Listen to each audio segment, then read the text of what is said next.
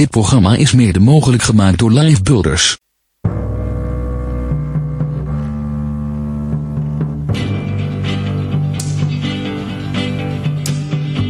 Nobody knows the trouble that I've seen. Nobody knows my sorrow. Nobody knows the trouble that I've seen. Glory, hallelujah. No. Waarom in Jezus' naam Jezus? Ik zit hier, Damte, de kerk van de Lifebuilders, zit ik tegenover een heel bijzonder jong mens. Joshua, dat zeg ik goed. Ja, En nou Joshua, moet je me helpen, ik ben een lafaard. Oh, Als het gaat om jouw achternaam, Cottadini. Cottadini. Ja. Oké. Waarom in jouw leven, waar je nu bent, Mhm. waarom in Jezus' naam? Jezus. Waarom, waarom Jezus? Oké. Ehm, omdat ehm, Jezus eh, degene is geweest en nog steeds is ehm, die mij eh, ehm, helpt en eh, heb gered uit een, uit een diepe put waar niemand me kon helpen. Mensen hebben hun best gedaan, maar eh, ja, ze konden me niet uit de situatie halen waar, ik, waar Jezus me echt uit heb gehaald. En daarom ben ik hem voor, voor eeuwig dankbaar. En vandaar eh, dat hij eh, nummer één is in mijn leven. Ja. Dus dan, wat ik nu al hoor, is dan is er heel veel gebeurd om in een diepe put terecht te komen. Dan moet Ja. er dus ook. eh, Ja. en, en heb je dat van. Je hebt een prachtig boek geschreven, Geintrappen, Ja. Grace vinden. Ik neem aan dat je straks wel even gaat uitleggen ook waar de titel vandaan komt. ja, precies. Maar voordat we daar zijn, Mhm. voor de toeschouwers, je bent een heel jong, bijzonder mens en, Mhm. en je hebt een heel bijzonder verhaal. Ja. En ik weet zeker dat als er nu mensen de neiging hebben om eh, de radio uit te zetten, Ja. dan zitten ze fout. Ja. Wat is je achtergrond? Wat is je, waar ben je geboren? Wie zijn je ouders? En wat, wat was een beetje het milieu van de sfeer van thuis? En, Ja, ja. Eh, ja, ik ben geboren en getogen Amsterdammer. Eh, ehm, mijn eerste ehm, woonplaats was echt in de Willemstraat in Jordaan. Eh, en ehm, mijn ouders zijn best wel, eh, vooral in de, ehm, in de Pinkster Nederland, eh, eh, bekende evangelisten. Eh, Ferry en Susanne Cottadini. Mijn vader werd vaak genoemd als in de jaren 80 en 90 als de Nederlandse Nicky Kroes. Hij was een ex-gangster, een ex-maffia-baas in Amsterdam, op de Zeedijk. En ja, de Heer heeft zijn leven radicaal veranderd. Want hij was van, van zijn drugs, wat hij dealde, eh, zelfs eh, tot en met Mick Jagger van de Rolling Stones, was zijn vaste klant in Amsterdam. Ehm, en, maar al die, al die drugs eh, gebruikte hij eh, zelf. En toen werd hij een, eh, een arme junk. En Jezus heeft zijn leven in de jaren 70 toen eh, radicaal veranderd. En, eh, toen, toen was jij nog niet toen geboren. was ik nog niet geboren. nee, nee, nee. en eh, toen eind 70, 79, eh, ja, toen kwam ik. Dus ik ben eh, geboren in een, eh, eh, een eh, christelijk gezin. En eh, ehm, toen was mijn vader vooral fanatiek eh, ehm, aan het werk bij de Helders Volks. Ik weet niet of je daarvan hebt gehoord. En Helders Volks eh, die reikte uit toen naar drugsverslaafden en, en daklozen en zo in Amsterdam. En ja, mijn vader was daar heel erg actief. Ja, kan, kan je iets aangeven van hoe je vader dan... Kwam die, kwam die Jezus tegen op een dag? Of was dat Oké, eh, toen eh, hij echt eh, zwaar aan de, aan, de, aan de heroïne zat. en mijn- oma, zijn schoonmoeder, die, ehm, die was een radicale vrouw voor de Heer. voor Jezus Christus. En ze was een getrouwe kerkgangster. En ze, ja, ze kwam ook altijd in de, in de Maasbach gemeentes toen. Ja. En Calvariekerk Amsterdam. En eh, ja, toen confronteerde ze mijn vader met eh, de liefde van Jezus. Eh, ze vertelde hem over God. Ze vertelde hem dat eh, ehm, de Heer Jezus Christus mijn vader kan genezen van drugs. En vrijmaken van drugs. Dus je En- vader was zo ziek, was Ja, zo verslaafd, zo zelf verslaafd. geworden aan, Ja. terwijl hij zelf de maffiabaas, et cetera, et cetera. Dat was het toen. slachtoffer Ja, van. Van de drugs. En eigenlijk een uitzichtsloze situatie, zoals je nu vertelt. En, eh, en toen was hij zo ziek op bed. Nou goed, om een lang verhaal kort te maken. Toen eh, hadden ze een samenkomst bij haar thuis. En mijn vader die werd uitgenodigd. Ze, en hij dacht van oké, ik heb niks te verliezen. Waarom niet? Toen ging hij daarheen en eh, toen zongen ze dat lied Welke vriend is onze Jezus. Ook in het Moluks, want ik ben, eh, eh, mijn ouders komen uit de Zuid-Molukken. Dus eh, dat lied wordt vaak gezongen in de traditionele Molukse gemeentes. En ehm, dat zongen ze daar. Waarschijnlijk kreeg mijn vader gewoon weer een, een, een, een- ook een, een flashback en een reminder van, vanwege dat lied. waar hij mee ook is opgegroeid. Vanwege zijn ouders weer, die dat lied vaak ook draaiden. En ja, dat was een, een emotioneel moment, maar ook een, een moment dat hij ehm, werkelijk het, het licht zag van God. eh, die zijn leven had aangeraakt. En eh, hij was in één keer vrij. Maar is er, is er voor en met hem gebeden? Weet ja, je, heb je ja dat, is ook dat eh, verhaal? Ja. na dat lied inderdaad. Toen begon hij te huilen. Dus hij, hij, hij zag echt dat God hem kon helpen. En gebroken in tranen. En toen kwam een, een, een dominee, een Molukse dominee, naar hem toe. En die zei tegen hem, ja, wil je leven geven aan Jezus, Ferry? En toen zei mijn vader ja. En eh, nou, toen heeft mijn vader eh, sindsdien eh, het, Jezus gevolgd. En, en, We- Weet je een beetje hoe oud hij toen was? Voor ja, hij was, hij was 27. Wauw. Ja, en, is jong. Jong, heel jong. Ja. In beide gevallen van wat hij achter de rug had, maar ook om die stap ja, te maken. Ja. Maar in het leven wat wij hebben geleid op straat begin je ook jong. En dat, dat zal ik je Mhm. ook straks vertellen. Maar ehm, ja, en toen werd hij in één keer vrij. Geen enkel, tot de dag van vandaag. Hij is 40 jaar eh, nu al op weg met de Heer. Eh, en hij is een eh, evangelist. En ehm, ja, tot de dag van vandaag geen enkel korrel heroïne, cocaïne, geen enkel LSD-pilletje, niks meer. Helemaal vrij van En nicotine, ook alles. geen last van die wereld om hem heen. Nee. Dat heeft hij allemaal, is eruit Ja. gestapt, Ja. shot-free, klaar. Ja, En een ander leven. En toen, eh, ehm, toen werd hij dus echt betrokken met het evangelie. Dus 100% ging hij daarvoor. Want hij wist over 100% voor het criminele leven. Nou, nu is het eh, God. Dus 100% de dingen van God doen. Ja. En nou, toen werd ik geboren. Eh, Wauw, wanneer? Welk jaar? 1979, 25 juli. Aha. Ja, en eh, ehm, nou, toen werd ik geboren. De eerste? Nee, de, de laatste. De laatste? Ja, Oké. de jongste. Ja.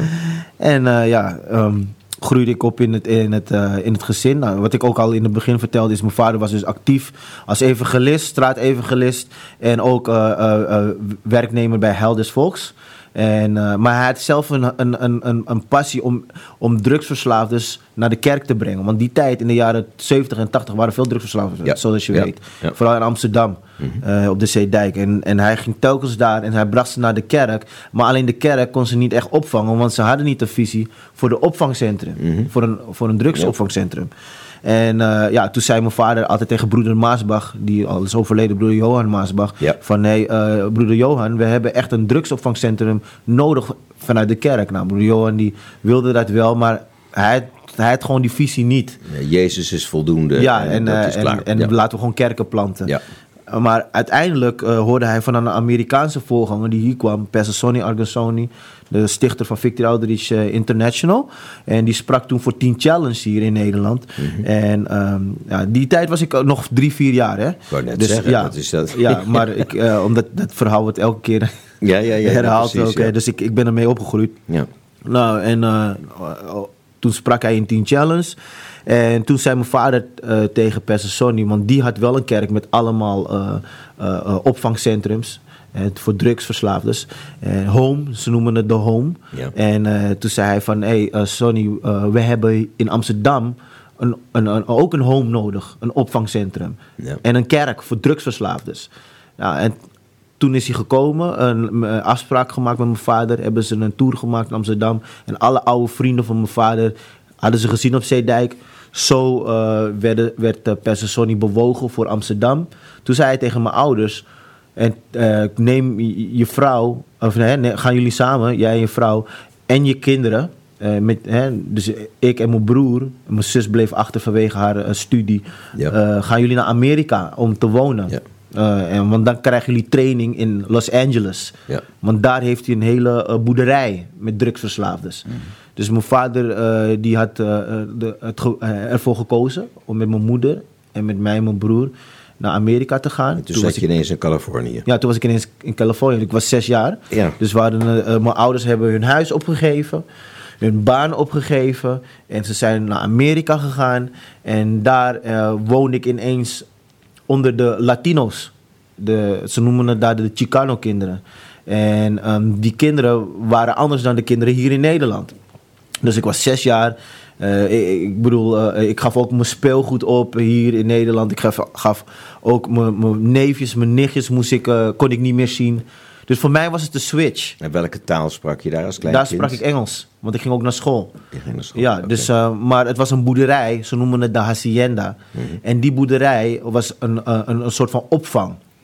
En daar woonden jullie ook? En daar woonden we tussen Ja. de drugsverslaafdes. Zo. Ja, eh, en ik ging om dus met de kinderen van de drugsverslaafden. Dus nou, ik ben zo en zo hier opge- eh, opgegroeid in Nederland. Dus ik ben gewend hier de normen en waarden van Nederland, de structuur. En kom je daar, daar is het wat ehm, ja, anders. Dus je was, even, dus de, de- je was net begonnen met de lagere school, om het zo maar Ja. te zeggen. Dus Ja. pop, dat was Ja, je allemaal kwijt. Ja, Dan was ik kwijt en dan ging ik daar. Ja. En goed bedoeld eh, en, en zeker eh, eh, heeft God ook een groot werk daar gedaan in Amerika. En ook uiteindelijk hier. Want we woonden daar voor een jaar. Maar voor mij was het een, een, een, een, echt een, een switch daar, dat ik niet goed mee kon omgaan. Want ik, ik groeide dus op met die kinderen. En, en ik als enige buitenlander, als Nederlander, Ja, eh, daar, eh, werd ik gepest. Vanwege dat ik uit Nederland kwam. Door de eh, kinderen. Dus ik moest elke dag knokken met mijn broer. Wij werden gepest. Maar ja, ik, ik, ik, ik ben, mijn ouders zijn uit de Zuid-Molukken. En je weet, Molukkers, die groeien op om voor jezelf op te komen. Ja. Dus eh, ik, ik leerde al vroegtijdig om voor mezelf op te komen. Dus ik knok met die kinderen en, en ging ook naar school. Maar op die school waar ik ging, de basisschool, waren het blanke Amerikanen. En daar werd ik ook ik wou gediscrimineerd net zeggen, ja. vanwege mijn kleur. Ja. Dus, eh, en ik zal nooit vergeten, eh, Frederik, dat, dat er waren twee kindjes en ze waren aan het knokken in mijn klas. En toen kwam de juffrouw aanrennen en ze, ze, zei wat, ze vroeg aan hun wat er is gebeurd en wie heeft wie geslagen. Toen wezen ze allebei naar mij. Dus die dingen maakte ik mee. Dus ook daar moest ik voor mezelf opkomen. Eh, dus ik, was, ik werd onhandelbaar eh, van, eh, vanaf Amerika. Ik werd gewoon onrustig. Ik, ik miste het structuur. Mijn vader was elke keer bezig met, met de voorganger van de bediening. Met campagnes voor Nicky Cruz toen. En, en eh, helpen van de drugsverslaafden. Dus goede bedoelingen eh, wat hij had om buiten ehm, het werk van God te investeren als leider van de, van, eh, van de kerk, een van de leiders. Maar zijn gezin ging bergafwaarts. Ja. Snap je? En, en je hebt daar een, een jaar, anderhalf jaar zijn jullie daar geweest, een jaar? Ja, ja, ja. En ja. toen ging, gingen je ouders En toen weer gingen we weer terug naar Nederland met een team. Met pastors van eh, de kerk van Victory Outreach, Amerika. En toen plantten ze hier een kerk in Amsterdam, Victory Outreach. In mijn oma's woonkamer, dus de schoolmoeder van mijn vader. In de Bijlmer. Eh, en met mijn ouders en die voorgangers toen. Mhm. En wij als kinderen. En toen heb ik het zien groeien van dus, ja, acht mensen tot 1500 mensen in Amsterdam. Het was eh, een hele. eh, ik heb het zelf echt mee mogen maken. Drugsverslaafden kwamen binnen. Ik heb zelfs mijn bed moeten opgeven, want ze kwamen bij ons ook slapen. Ja. Want dat was onze opvang, Ja. ons huis. Ja. En zo begon het. Toen werd je bijna je bed uitgepest. Ja, uitgepest, flauw, maar ik, heb, ik, ik, ik kende niks anders. En Nee, mijn ouders goed, kenden ook niks ik anders. luister naar je, maar je, je Ja. hebt wel heel veel moeten inleveren als klein kind. klopt, al heel klopt. vaak stap je terug, stap je terug, stap je terug. En toen, Dus ik eh, en toen groeide het eh, enorm. En eh, eh, ja, nogmaals, mijn vader was altijd bezig met het evangelie. En hij was wel bezig met ons. Mhm. Eh, ik bedoel, natuurlijk, hij houdt van ons als, als vader. Maar hij werd ook niet echt aangestuurd door zijn leiders vanaf zijn bekering tot en met de bediening uit Amerika om echt aan, je- om echt aan je gezin te werken. Dus alles was voor de kerkbediening. Nou, ik werd onrustiger, onrustiger, onrustiger. Dus op een gegeven moment werd ik rebels hier op school. Want ik, als kind, dat weet je volgens mij zelf wel. Als door, hè, jij geeft ook wel eh, les, wat je me hebt verteld. Is dat, dat kinderen moeten structuur krijgen. Ja. En eh, vooral als je ergens anders bent in een buitenland, dan leer je direct de taal. Je leert Ja. veel sneller dan een volwassene. Ja. Dus ik kwam terug en ik kon eigenlijk niet zo goed Nederlands meer praten. Nee. Dus heel snel leerde ik de Engelse taal als kind, weet je. Dus ik kwam terug. Ik moest ook weer leren om weer eh, helemaal te switchen. Nou, dat vond ik moeilijk. En dan werd ik niet hier gepest, maar ook niet goed begrepen. eh, door kinderen en ook door de, door juffrouw en eh, de meesters en zo. Dus ik begon weer te knokken. Ge- Op een gegeven moment werd ik een vechtersbaasje in de klas. En eh, ja, ik werd rebels. Ik begon te stelen op straat. Ik begon... ja, gewoon kattenkwaad uit te halen. Ehm, in de avond ging ik met mijn vriendjes in- richting mijn basisschool, waar ik dus op school zat. En de klas waar ik dus eh, ook a- altijd in zat. Eh dat raam gooide ik altijd, eh, eh, vaak bedoel ik, gooide ik eh, bakstenen door, door het eruit. eh, om de, uit, Wauw. uit de boosheid, uit kwaadheid, uit rebellie. Ik wist niet eens dat ik kwaad was, maar ik dacht Nee. dat het gewoon Ja. normaal was. En, en, eh, en ja, zo, zo is het ge, ehm, van kwaad naar erger gegaan. En, en, en dat de zoon van een voorganger, dat is, eh, ja, dat ja. is nogal wat. Eerst even Ja. je, je muziekkeus, voordat we Ja. buiten adem raken. Want je, bent, eh, je hebt zoveel te vertellen. ja. Dat gaan we nu doen. Oké, mooi.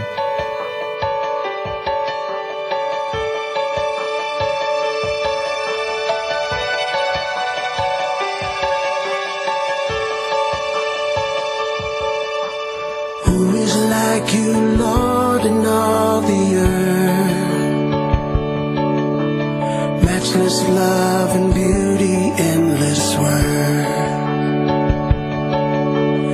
Nothing in this world will satisfy. Jesus, you're the cup that won't run dry.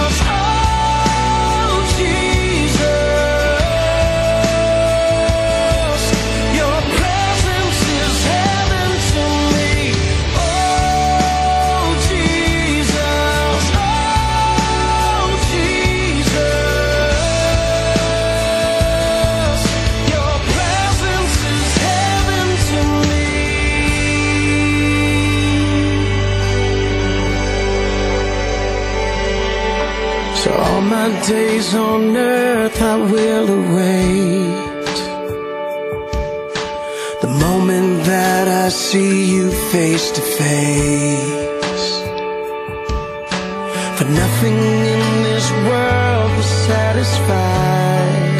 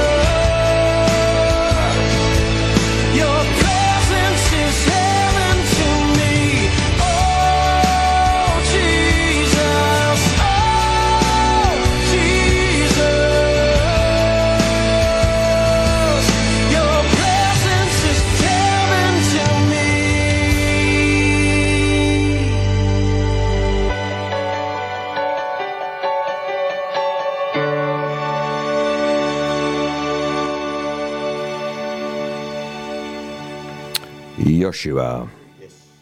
Rond je tiende jaar Ja, vliegen de bakstenen door middel van jouw acties en ja, ingehouden woede of ja, klopt. vliegen door de ramen. Ja, ja. Hoe doet een kind dat? Wat gebeurt er dan? Dan ga je s'avonds. Je kikt er gewoon op, je gooit het en je kikt er gewoon op. En dan denk je gewoon, ik heb gewoon iets stuk gemaakt. Maar vanzelf ben je, ehm, heb je pijn, heb je zeg maar, eh, eh, ben, je, ehm, ben je een beetje in de war. Gewoon vanwege, ehm, vanwege de, de, de switch eh, die ik dus in het verleden heb eh, meegemaakt. Dus eh, toen ik nog jonger was, nog kleiner was. En je probeert je zo je frustratie te uiten. Ehm, en ook, ehm, ja, dan denk je toch van, ik, ik, ik, ik ben mijn ei kwijt. Maar dat ben je gewoon niet. Door dat te doen. Ja, door heb dat te je doen. even dat gevoel Ja. van release. Ja. Bang, ik heb het Ja. gedaan. En Ja, en, en, en, oh, en toch ook een stukje van, eh, je, je hoort bij een groepje, eh, hè, je be- bent geaccepteerd. ja. Bij, bij, bij een, eh, een groepje jongens die ook met dezelfde frustraties lopen. En Misschien dat ze niet in het buitenland hebben gewoond, maar ze zijn wel op een of andere manier afgewezen ehm, door hun eigen biologische vader. Want ik woonde toen vanuit mijn oma's huis, zijn we toen naar een, een wijk in Gein gegaan. Ja. Dat is in, in, eh, in, eh, in de Bijlmer, in Zuidoost. Ehm, en daar in die wijk eh, groeide ik op met Surinaamse en Antilliaanse jongens die niet zijn opgegroeid met hun biologische vader. En Ja. ehm, moeder was alleen, zeven tot acht kinderen. Ehm, ze leefden in de bijstand, geen toekomst. Ja. Eh, dus eh, ja, zij hadden hun, eh, hun eigenlijk wanhoop, frustratie. En, en ik Dus de hele ook- mechaniek van, van geweld, waar alle kranten van vol staan, alle politieke partijen zich mee bemoeien, Ja. die hele die, die structuur waar het vandaan komt, Ja. kan jij, heb je meegemaakt, je hebt het gedaan, je kan het voelen, niet gezien worden en dan een moment van ik heb iets vernield, ik heb iets kapot gemaakt, ik besta. Dat is bijna dat principe toch? Ik Ja. heb iets. Klopt. Ik heb, iets, ik heb iets gedaan, ik besta, ik ben geaccepteerd. En binnen de groep ook, neem ik binnen aan. de groep, weet je. En, Je eh, durft. Ja, je durft. En zo groeide ik dus op. En ik stal dus eh, met mijn vrienden op straat, in de supermarkt. eh, en dat is wat elke ehm, beginnend straatjongen doet. Je stelt in de supermarkten, je gaat stiekem roken. Uiteindelijk van sigaretten ga je, ben je iets ouder, dan ga je blowen. Was ik 12, 13 jaar. Bij 12, 13 jaar blowen, dat begrijp ik, dat Ja. hoor ik. Dat Ja. zie ik in je ogen, de manier waarop je het vertelt. Maar Ja. dan zit je wel op zondagochtend In de bij kerk. mama en papa in de kerk. Keurig. Ja, keurig, keurig zou ik niet zeggen. Want, want, eh, eh, want toen ik, als je iets teruggaat, zeg maar toen ik tien was, negen jaar, en ik, ik was tussen haakjes in de zonneschool. En als ik deed net met, met mijn vriendjes samen van de zonneschool, als we naar de wc gingen, alsof, gingen we naar de garderobe. En eh, gingen we in alle jassen gingen we stelen. Dus eh creditcards, portemonnees en eh, guldens toen. Tientallen guldens. En vraag me niet af waarom ik dat, wat ik daarmee deed. Met die creditcards, want ik kon er niks mee. Maar ik, ik kikte er gewoon op om gewoon eh, ehm, eh, ja, lastige jongen te zijn.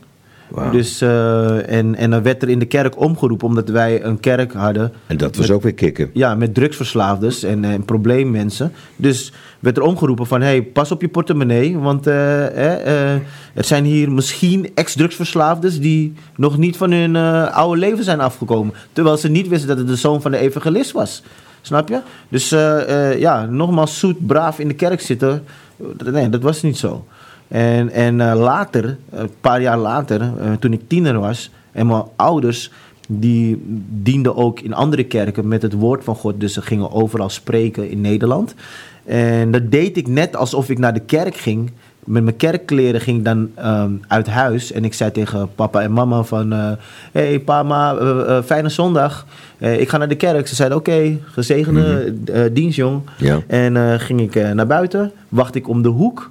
Eh, tot mijn ouders naar buiten gingen. Stapten in hun auto, reden ze weg. En totdat ze wegreden, ging ik weer naar binnen rennen in huis. Trok mijn kerkkleding aan. Trok mijn straatkleren aan. Ja, kerkkleding uit, ja, eh, straatkleding en, eh, weg. En weg. En dan eh, met mijn vrienden. En dan wist je, die doen. komen niet weg, die komen niet terug voor een uur of twee in de middag. En dan had je ja. al die tijd. Juist, en dan heb je al gebloot, gerookt, gestolen, Ja. dingen gedaan. Weet je, wat, wat gewoon niet goed is. En eh, ja, uiteindelijk werd het gewoon bekend bij mijn ouders dat ik eh, ontspoord eh, En die hebben tot op dat moment nooit iets, daar schrijf je prachtig over in het boek, maar even voor de luisteraar, Ja. die hebben dat nooit echt zelf geobserveerd. Ze hebben nooit de gedragsverandering gezien bij jou van hé, hey, wat is er met dat kind? Uiteindelijk wel. Nee, uiteindelijk, maar Ja. heel lang niet. Ehm, nou, mijn vader die was niet zo mee bezig Nee. Eh, eh, op dat gebied. Ik bedoel, weet je, als hij, wanneer hij er gewoon was, dan ehm, nam je me mee naar de bioscoop of we gingen lekker naar de McDonald's. En, en eh, ja, dat was meer zijn, ehm, zijn bezigheid met mij. En ook wel, ik heb ook wel leuke dingen meegemaakt. Als ik, toen ik acht jaar was bijvoorbeeld, zou ik nooit vergeten dat, dat ik wilde vissen. Staat ook in mijn boek geschreven. En, eh, en mijn vader die heeft nooit een vishengel in zijn hand gehad, weet je. Ik bedoel, hij had het een vuurwapen. Dus wat doet hij met de, met de vishengel? En, en, en toen hij bekeerd was, altijd met zijn bijbel in zijn hand. Maar wat ik tof van hem vond, is dat hij zei van... Oké, dan gaan we gewoon vissen. Dus hij kocht twee hengels. En dan gingen we gewoon vissen. Nou, alles was door elkaar gegaan. Geen vis gevangen en zo. Weet je? Ja, dus Maar dat je is wel was wel op stap met je vader. ja, dus dat, dat soort dingen deed hij wel. Ja. En dan mijn moeder, die wist het al. Dat ik echt gewoon de slechte pad op ging. Maar haar kracht was dat zij altijd ging bidden voor mij. En eh, ja, ze corrigeerde me natuurlijk wel. Maar ze zei niet alles tegen mijn vader. Want mijn vader was niet vaak aanwezig door de bediening. door, de, door het werk in de gemeente. En het was, dit was niet een lokale gemeente zoals je soms hier in Nederland hebt. Dit was echt een internationale bediening. Wat 24 uur 7 actief is. Dus eh, hij was continu of naar het buitenland, of weg, of eh, aan het spreken. Dus ja, die, die inzicht had hij nog niet. Uit, even, even iets anders. Hè. Uit die periode, je was heel jong. Ja? Kan je herinneren... Kan je herinneren dat je vader sprak?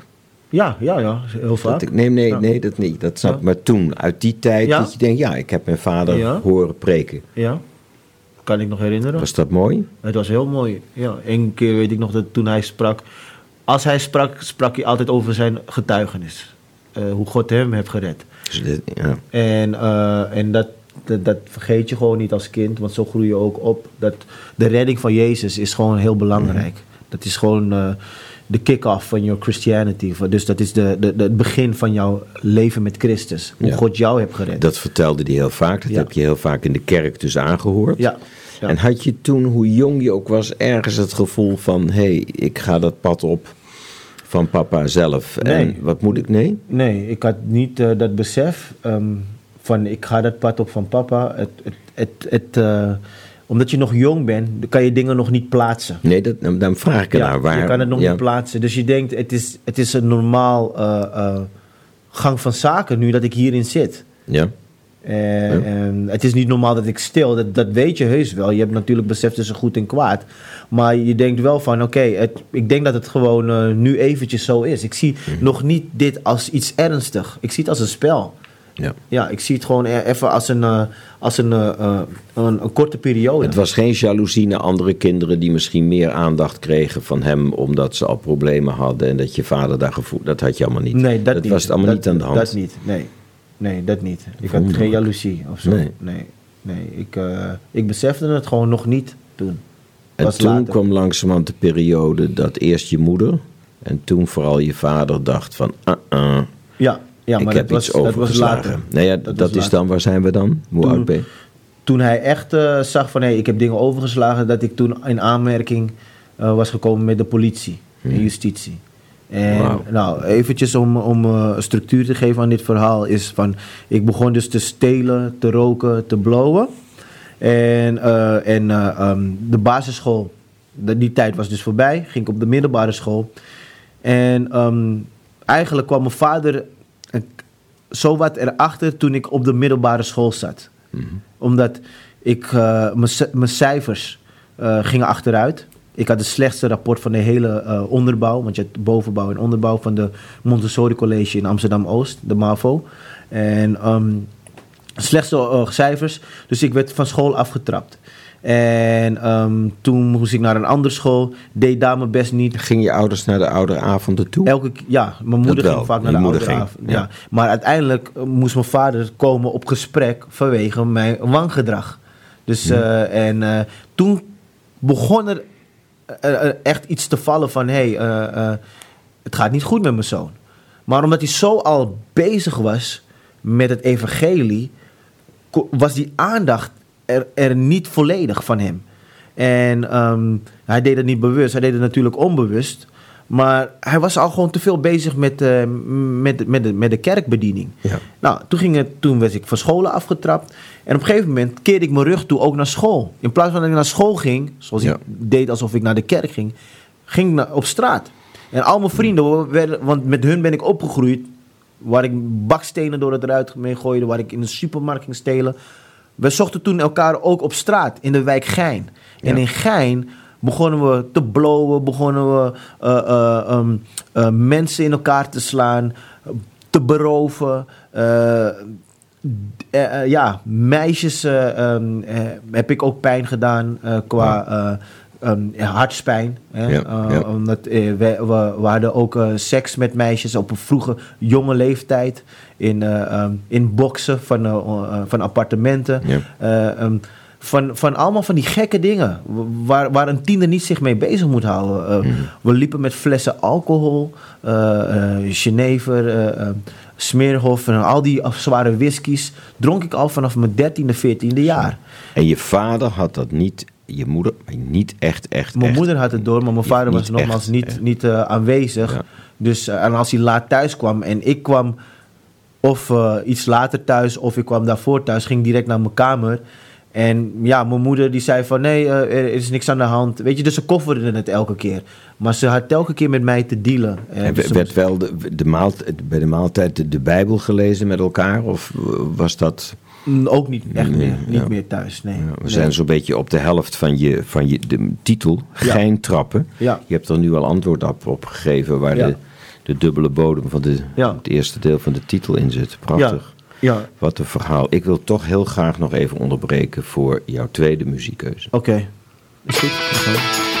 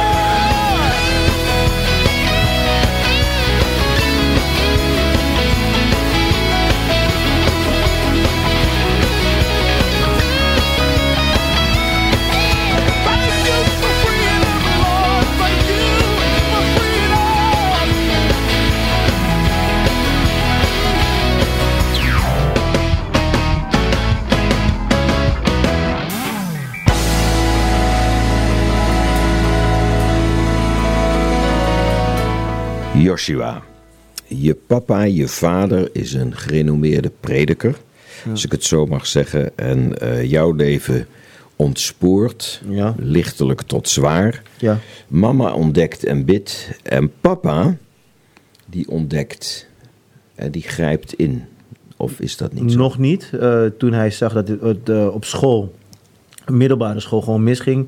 eh, toen kwam hij vaker ehm, ehm, naar de scholen toe en eh, praatte met de docenten. En toen sprak hij me eh, vaak aan over, eh, over mijn gedrag. Maar ja, ik, werd ik was al tiener, 14, 15 jaar. Dus toen ging het bij mij één oor in, ander oor uit. En omdat hij zo druk bezig was, hij had eigenlijk al die tijd vooral zijn, ja, zijn carrière in de bediening. Dus hij was ontzettend bekend in Nederland vooral. Dus ja, voor hem was het ook moeilijk om, om alles even los te laten en voor zijn zoon te gaan. Ja. Eh, want hij kende niets anders. Maar als hij dan een gesprek met je aanging, hè, Ja. was dat dan voor de luisteraars en voor mij, is dat dan via de Bijbel, via God, of Ja. was het toch op een ander niveau? Het dat was via de Bijbel nummer 1 Ja. en eh, nummer 2 vanuit de Molukse eh, opvoeding. Dus best wel streng. Oké. Want als Molukker ehm eh, groei je op met de ouders die, en vooral een vader die best wel streng eh, is en, en eh, eh, weet wat hij zegt en weet wat hij ook wilt in het gezin. En, en zo kwam hij ook over van, hé, hey, zo wil ik het niet hebben. Je moet echt eh, recht leven, want de Bijbel zegt het dan. Ja. Weet je, dat soort dingen. Maar ja, als tiener vat je dat niet. Nee. Dus het was ook een soort van generatieverschil. Ja. van, Mhm. hey, hij, hij is echt dat Molukse opvoeding probeert hij te geven, nu. Maar het is al voor mij een beetje te laat. Want ik, Ja. ik ben gewoon een, ook een... eh, eh, Maar ik kan me ook voorstellen dat je vader heel vaak hebt horen preken. Dat je dacht, ja, dat heb ik van de kansel al afgehoord. Maar dat Ook, moet je ja, niet ja, tegen dat- mij dat- zeggen, dat toch? klopt. Ja, wat dat je je, zegt, denkt, daar gaan we weer. Dat klopt. Wat je zegt is ook van, dat ik denk van ja, ik ben niet, ik ben niet een van je eh kerkmensen. ik ben je zoon. Ja, ik wil nu dus- een direct, een, een, een echt gesprek Maar goed, dus het kwam niet aan. En eh, ik was verder. en toen werd het echt erg met mij. Ehm, ik deed mijn best niet meer op school. Uiteindelijk kwam ik in aanraking eh, met, dus met politie en justitie.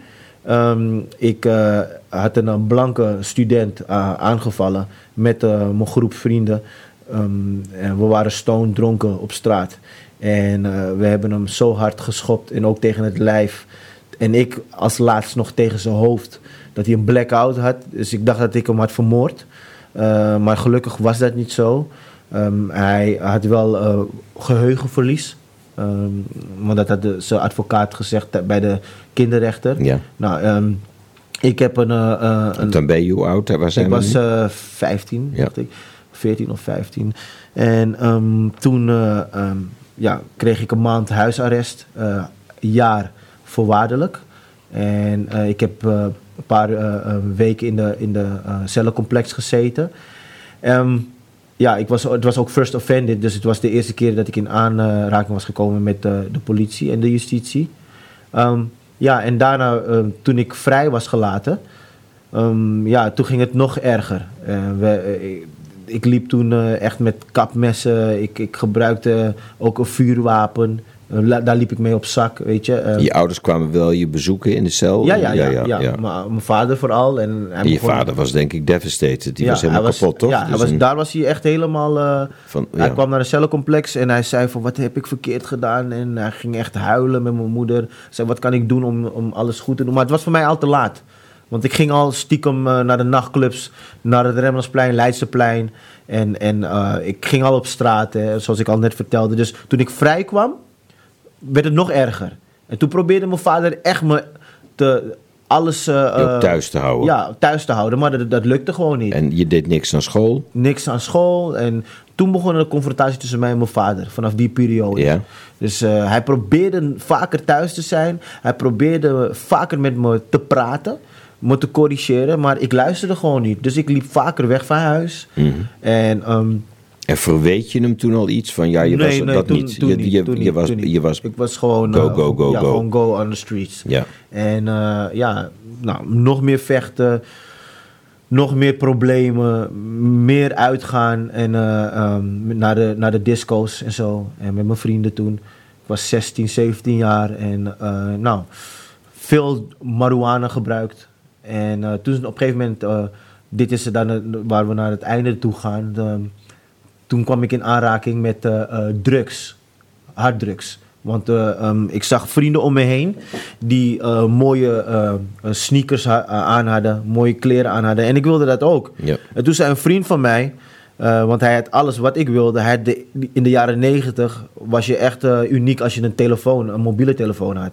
En hij was de eerste van onze groep die een, een mobiele telefoon had. Hij had een gouden tand, hij had gouden ketting, hij, hij had een, een BMW. eh, Ja. eh, eh, die, die reed hij. Alle clichés waren waar. Juist, dus dat wilde ik ook.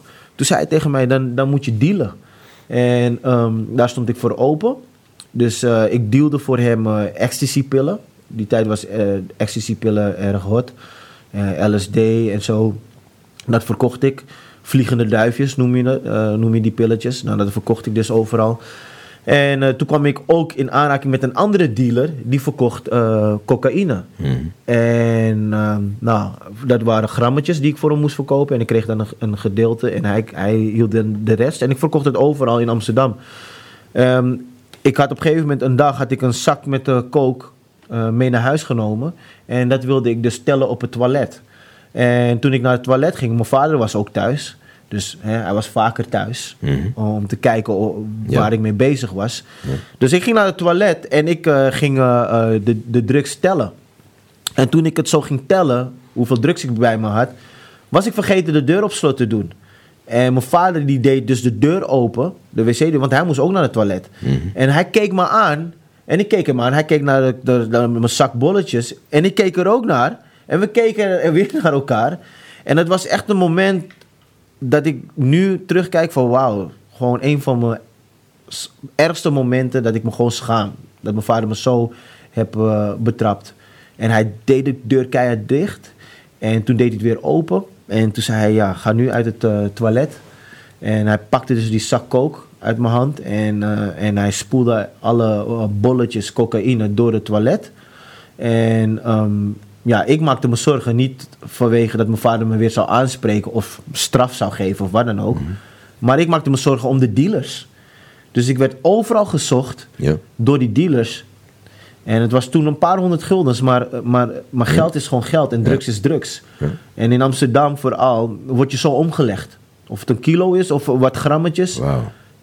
Je, kan echt, eh, vooral deze tijd, het is, het is gewoon geen grappen, die Nee, wereld. nee, nee, nee. Dus ik, eh, ik, eh, ik probeerde te vluchten. Eh, na een paar weken kwam mijn broer naar me toe.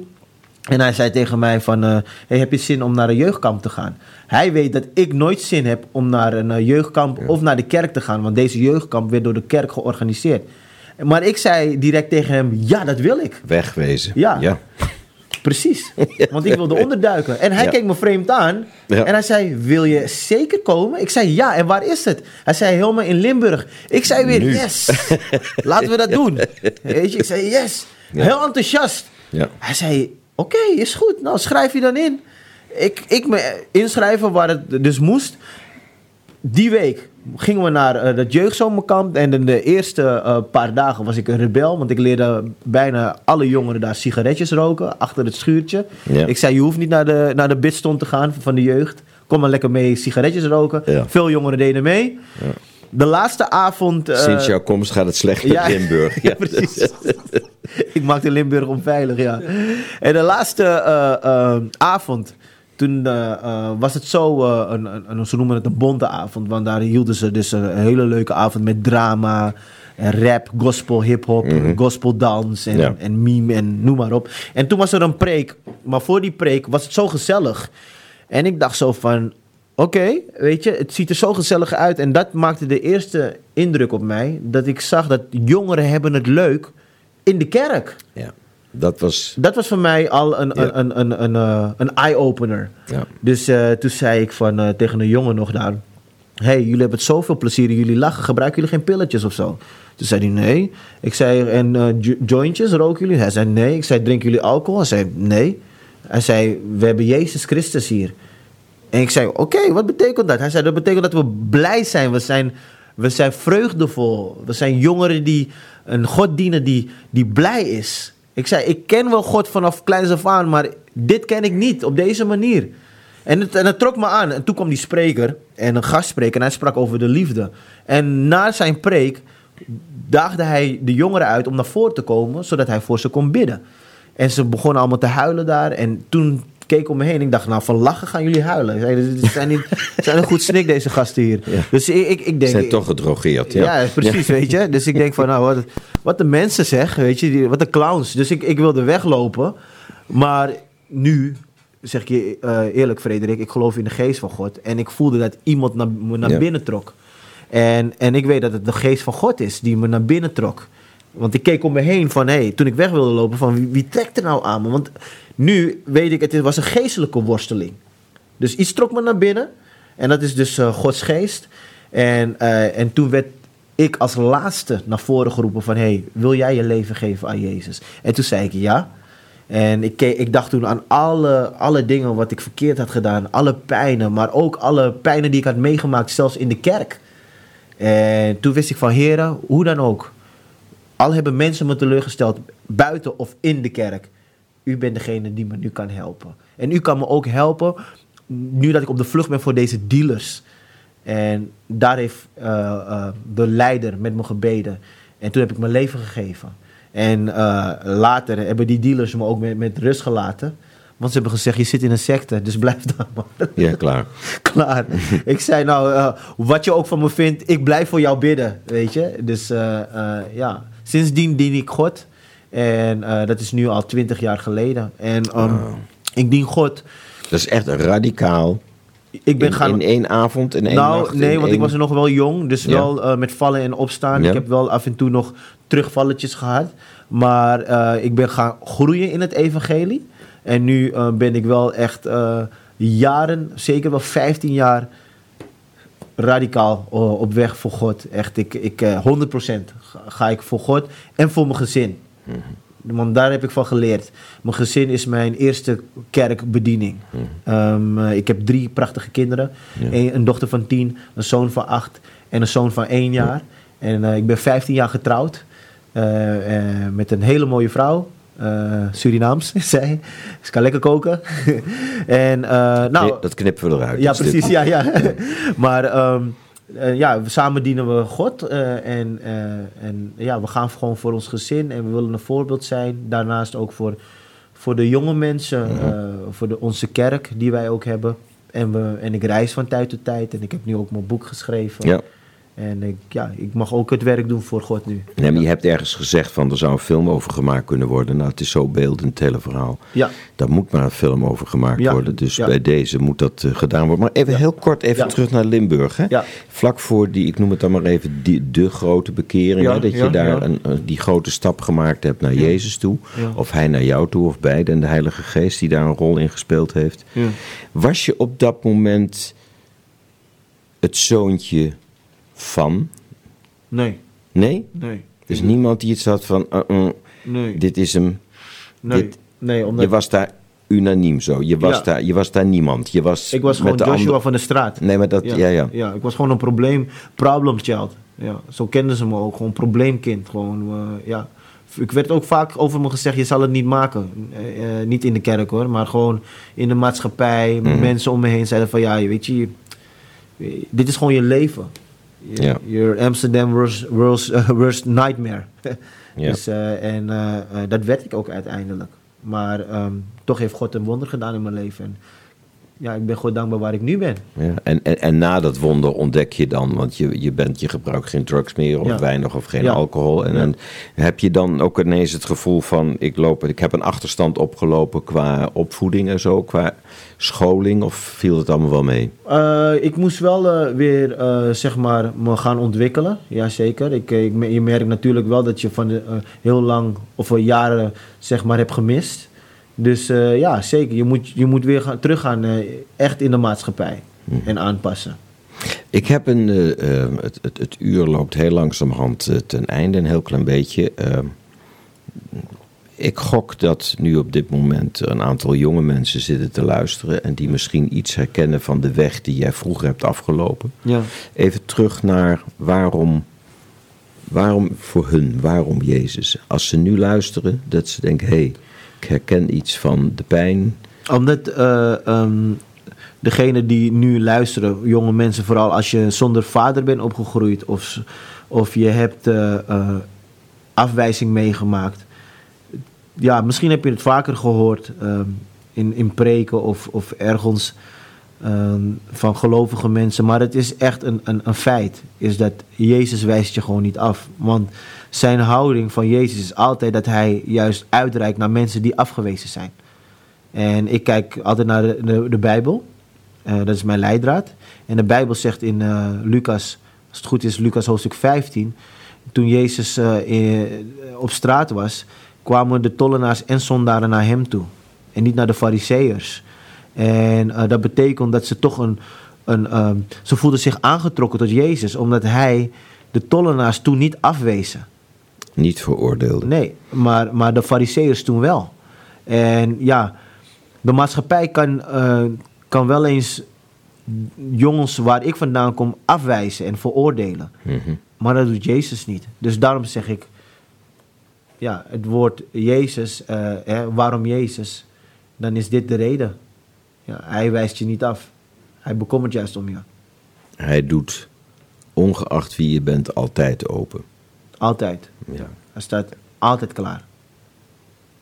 En als iemand zich nu afvraagt naar jouw stem luisterend van eh, hoe moet ik dan aankloppen, wat zeg je dan? Hoe moet je aankloppen?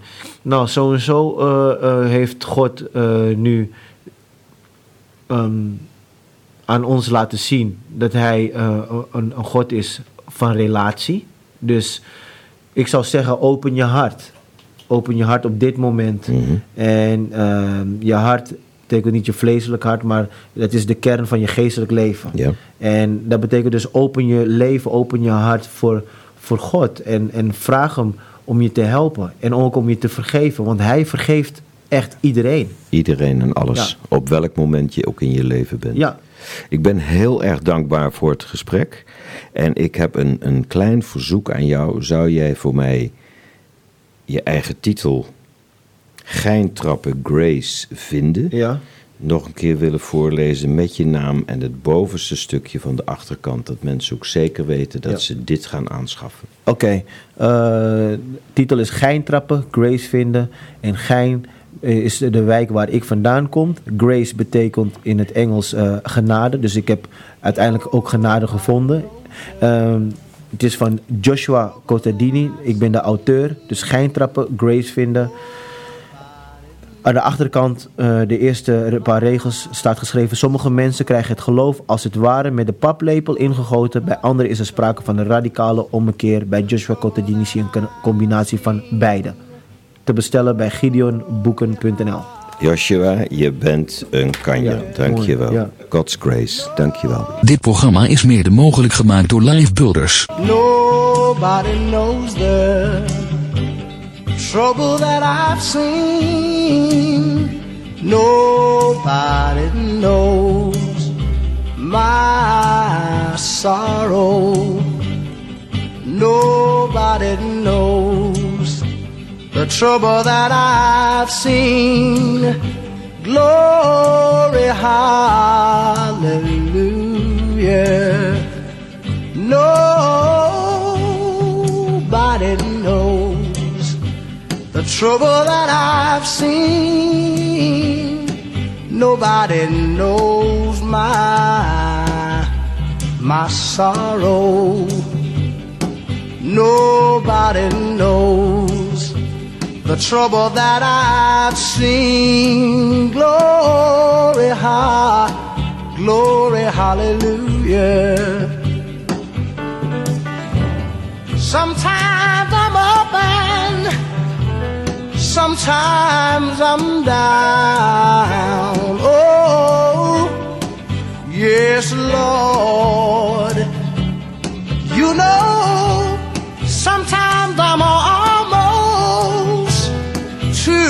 ground. Oh, no, yes, Lord. Still, nobody knows the trouble that I've seen. Nobody, nobody knows my my sorrow. Nobody knows trouble that I've seen. Glory, hallelujah.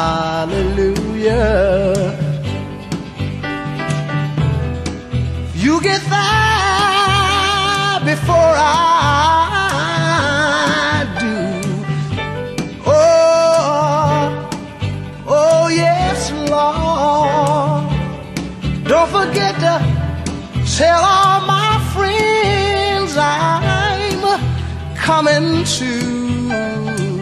Oh, no, yes, Lord. Still, nobody knows the trouble that I've seen. Nobody knows my sorrow. Nobody knows trouble that I've seen. Glory, high, hallelujah.